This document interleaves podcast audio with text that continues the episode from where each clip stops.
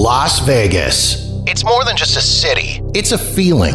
It's that feeling of excitement when you spot the lights of the strip out the airplane window. It's that feeling of awe as you stroll down the boulevard, taking in the sights and sounds. And it's that feeling of satisfaction knowing that you're in the greatest city in the world. Over 42 million people from around the world share that feeling every year. And I'm one of them. Taking you to the world famous Vegas Strip and beyond, my name is Jeff, and this is Jeff Does Vegas. Hey there, and welcome to episode number 108 of Jeff Does Vegas. Before we get rolling for this episode of the podcast, I want to take a moment to thank everyone for checking out the last episode of the show, where I shone the spotlight on a few of my favorite fellow Vegas podcasters. There are so many awesome creators out there, and it was a pleasure to be able to point you in their directions. If you haven't checked it out as of yet, jump into the archives at jeffdoesvegas.com and search out episode number 107, Sharing the Love, or find it on Apple Podcasts, Spotify, or wherever you get your podcasts. All right, here we go. On to the show. Here we are back at it with another world famous Jeff Does Vegas trip report. This time around, we're chronicling my most recent trip to Las Vegas from March 20th to 23rd, 2022. The first trip of what I hope will be many trips to Las Vegas this year as things start to open up and COVID 19 travel restrictions disappear. As in past trip report episodes, I'm going to run through some of the highlights and lowlights of this trip, including my hotel experience, reviews of the restaurants I checked out, and some general observations I picked up on during this trip. I'll also tell you about the unexpected souvenir I brought home on this trip. And being that this trip was more work than play, as I had several podcast interviews scheduled, you might notice it's a little bit shorter than some of my previous trip reports. As such, if you've got a Vegas trip planned, I'd highly recommend jumping into the archives and checking out some of my past trip report episodes. So, without any further ado, let's get this thing rolling.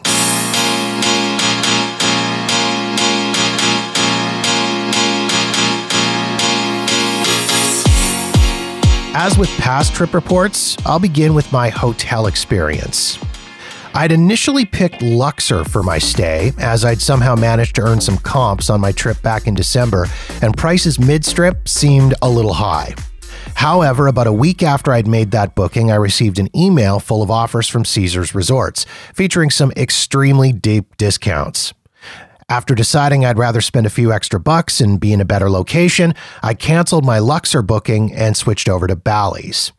I've reviewed Bally's before, way back in episodes number 24 and number 47, but this was my first stay here since the COVID 19 shutdown and reopening, and my first stay at a Caesars property since they merged with Eldorado Resorts back in July of 2020. Since the merger and pandemic reopening, I'd read lots of stories about cutbacks and decline in service, so I was curious to see what it was like for myself. First thing I noticed a big change at the check in desk as they've gone 100% self serve. There are no more smiling desk clerks there to greet you, assist you with your check in, and maybe offer you a complimentary upgrade if you ask nicely. Instead, there's a whole bunch of kiosks, and the entire check in process is automated. Swipe your ID, swipe your credit card, the machine spits out your room keys and directions to your room, and that's that. Now, they do have a few agents available to assist with in person check in if it's absolutely necessary. And I did notice that the Diamond and seven star registration was still available, but they're definitely trying to push people to self service. I normally ask for a room on a high floor with a view, but because of the whole kiosk situation, I ended up with a south facing room in the resort tower on the eighth floor, looking at the roof of the casino and a parking garage. I'd booked a non smoking double queen room, and that was exactly what I ended up with. The kiosk had given me the option to take an upgrade to a king room for an extra $25 a night, but I declined and stuck with my original room. Bally's entire property has been recently renovated, so from my experience, the rooms are all in great shape. My room was clean and comfortable and came equipped with a fridge that was available for my use, which was a nice touch as many properties have gotten away from that and replaced the fridges with mini bars jammed full of overpriced booze and snacks. The only issue I ran into with the room was that the room safe had been left locked by the previous guests. Again, if you've listened to my last trip report where my wife and I stayed at the Cosmo, you'll remember that this exact thing happened to us there too. I did call down to guest services to let them know and ask if someone could come up and open it for me, but to open the safe, they require someone to be in the room. And being that they couldn't guarantee me a time when they could come up to do it, and I was super busy with lots of running around to do, I just told them not to worry about it. But please, if you're staying in a hotel with a room safe, don't leave the room safe locked when you check out. It's a dick move and a real pain in the ass for both the hotel and the next guest. Something to keep in mind Caesars Resorts still has a limit on the number of devices you can connect to Wi Fi, and that limit is two. So if you're like me and you travel with a smartphone, tablet, and laptop, you're going to have to decide which two devices get on the Wi Fi. And if you do decide to take the plunge and connect a third device, you're looking at $15 a day for that device. Another change that's recently come about at Caesars properties paid parking for hotel guests. Up until recently, hotel guests of any rewards tier were able to park at no charge. However, back in December, that changed, and now only Platinum, Diamond, and seven star rewards members receive free parking. Otherwise, you're going to be shelling out $18 a day to park a vehicle at any of the Caesars properties. And this is in addition to the daily resort fee you're paying, which at Bally's is going to run you roughly $45 a night. So, if you are planning on renting a car or bringing a vehicle to Vegas, just be prepared for that extra little cost. Something else to keep in mind if you're planning on booking this property in the near future Bally's is getting ready for a complete property rebrand.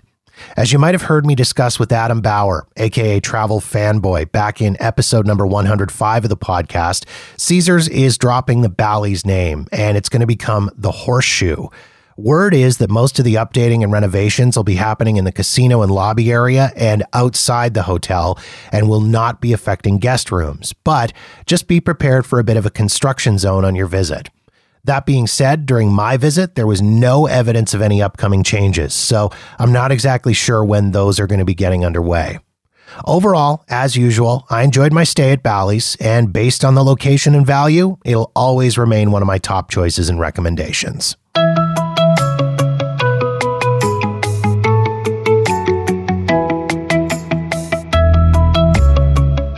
All right, time for my favorite part of these Vegas trip reports the food. As per usual, I've got a pretty good mix of places I've been to on previous trips and some new to me spots that will likely find their way into the mix on future trips.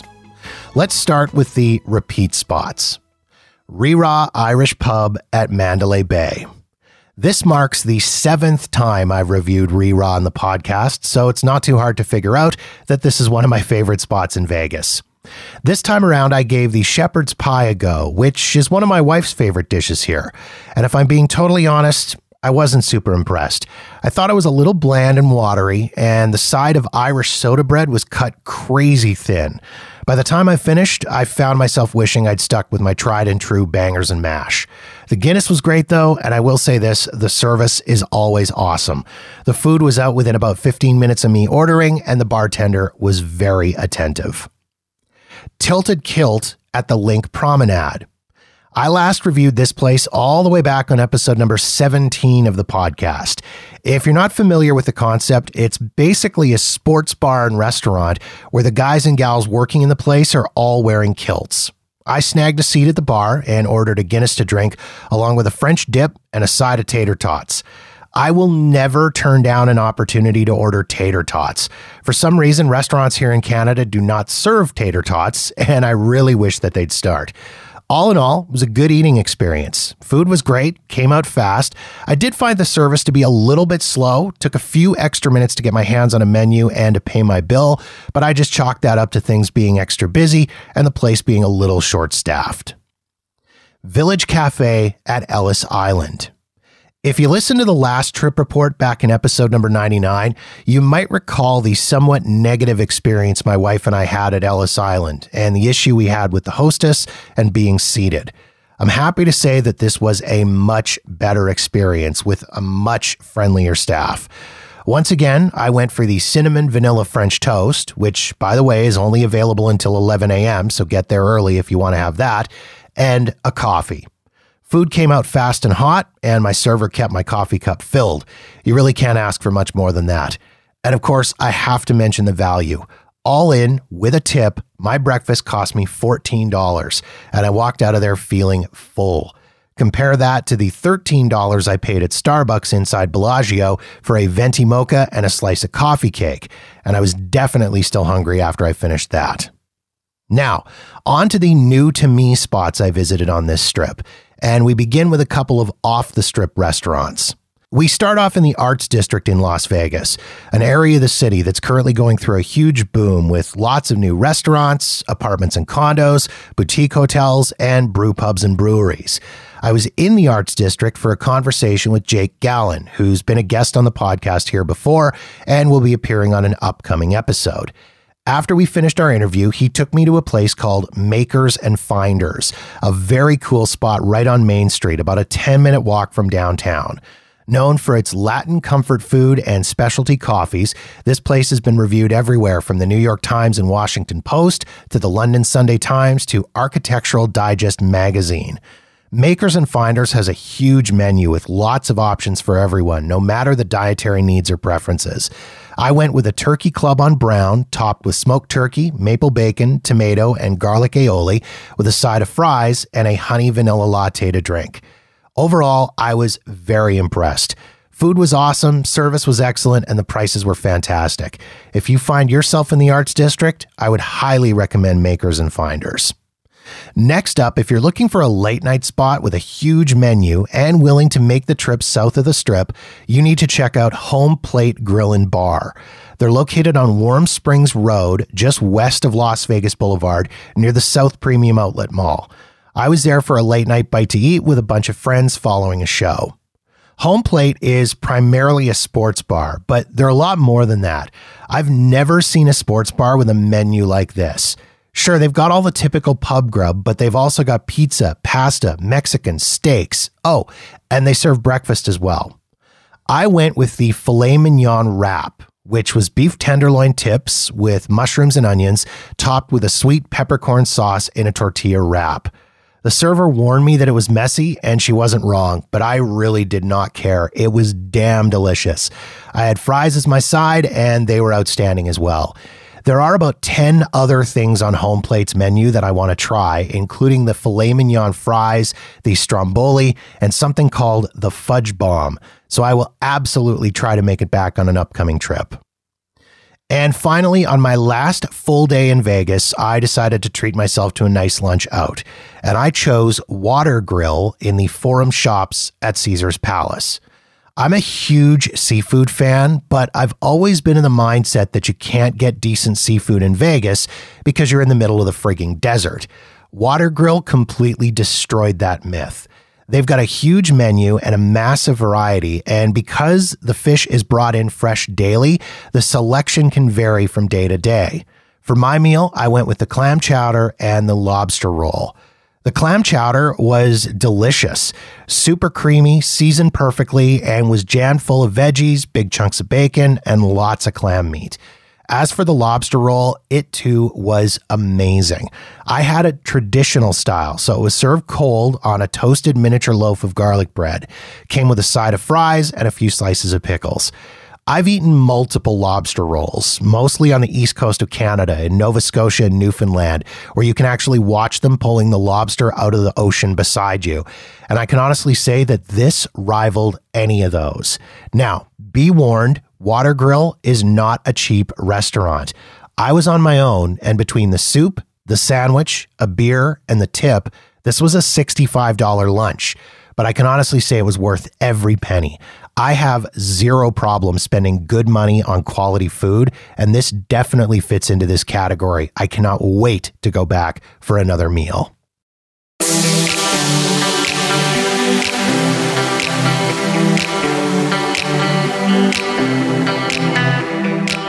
Okay, I'm just about done with this fun sized trip report, but before I close things out, I just wanted to wrap up with a few quick little tidbits and observations from my most recent jaunt to Las Vegas.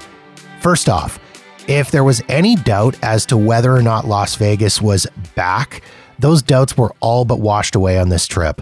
I honestly can't remember the last time I saw Vegas this busy. I'm thinking it was likely a combination of the beginning of March Madness, meaning all the bars and sports books were jammed, and spring break for a lot of folks, meaning there were kids everywhere. Now, I'm not going to go off on one of those don't bring your kids to Vegas rants because they're completely pointless. And although I personally wouldn't bring kids to Vegas, I get why people do. There's a lot there for families. But that being said, it's totally inappropriate to let your kids run absolutely buck wild through the casinos and restaurants while people are trying to enjoy their time. All us kidless people ask for is a little bit of control over your children. Secondly, I noticed that a lot of restaurants and food spots were still closing what some might consider to be early. On past trips to Vegas pre COVID, it was easy to grab a bite to eat late at night while you were out wandering around or perhaps on your way back to your hotel. This time around, however, I saw several places shut down by 9 o'clock, 10 o'clock, even by 8 or 8.30 in the evening. For example, one of my favorite late night spots is La Pizza in the walkway between Bally's and Paris. It's great for grabbing a slice on the way back to my room when I'm staying at Bally's. On previous stays, it was open 24 hours. This time around, shut down by 10 p.m. And third, let's talk rideshare. This trip, I felt like it was significantly more expensive to use than when my wife and I were in Vegas back in December. Now, I know they're adding a fuel surcharge to rides to make up for high gas prices, but that's only 55 cents of the cost. Overall, it just seemed to be a lot higher. It also seemed like there were less drivers, and I did find at times that it took longer to actually get a driver. On a couple of occasions, the app cycled through multiple drivers before finally confirming one to pick me up. Overall, though, I had great experiences with my Lyft drivers, and I'll continue to recommend rideshare as a great way for people to get around Las Vegas.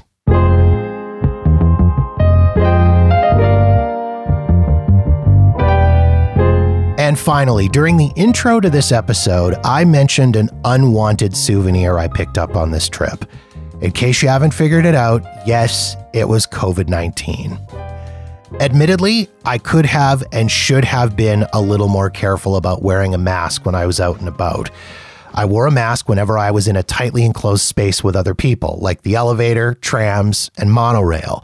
Anywhere that I was still obligated or required to, like ride shares, the airport, and on my flight. And anytime I was indoors and there were huge crowds of people where it was almost impossible to space out, such as the new conservatory display at the Bellagio.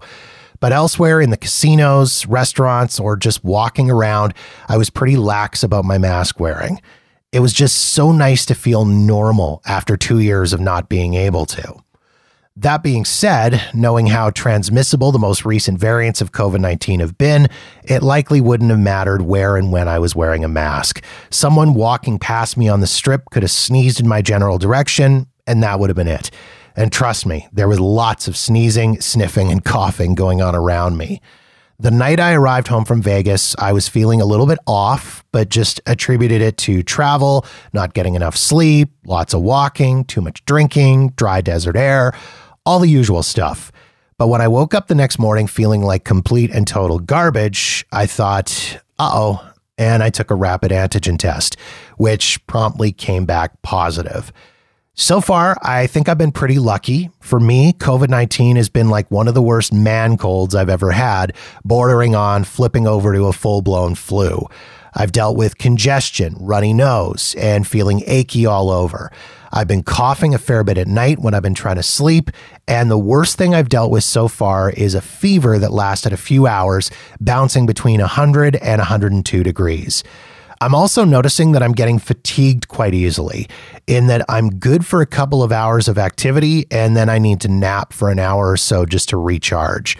Overall, I consider myself to be fortunate with how I've been affected, and I can't help but think that if I wasn't vaccinated, this probably would have been much, much worse for me. So, if you have any health concerns or you're worried about catching COVID 19, just be aware that it is still a thing in Las Vegas.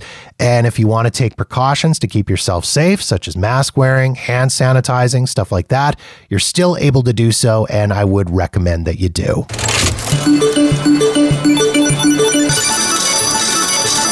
And that brings to a close another world famous Jeff Does Vegas trip report.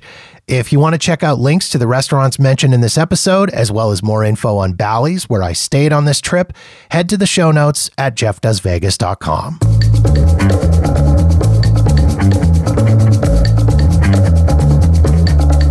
And that wraps up another episode of Jeff Does Vegas. If you've got feedback on this episode of the show, or any other episode for that matter, or you've got suggestions and ideas for topics you'd like me to cover on the podcast, please feel free to reach out to me via Facebook, Twitter, or Instagram at Jeff Does Vegas. Or drop me an email directly at jeff at jeffdoesvegas.com. In the meantime, thank you so much for checking out the show. Be sure to follow us wherever you get your podcasts so you'll know the moment new episodes are available. And don't forget to visit jeffdoesvegas.com for past episodes and show notes. My name is Jeff, and this has been Jeff Does Vegas, a Walker New Media production.